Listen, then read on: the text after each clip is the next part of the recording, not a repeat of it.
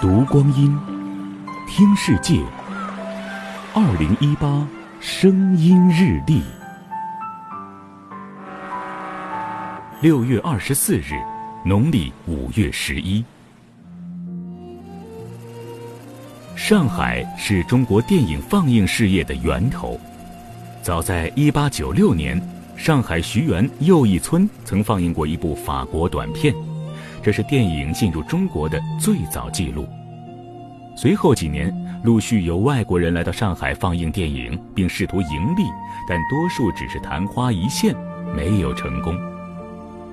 直到一九一一年的今天，西班牙人雷马斯在上海虹口建筑了我国第一家电影院——虹口大戏院。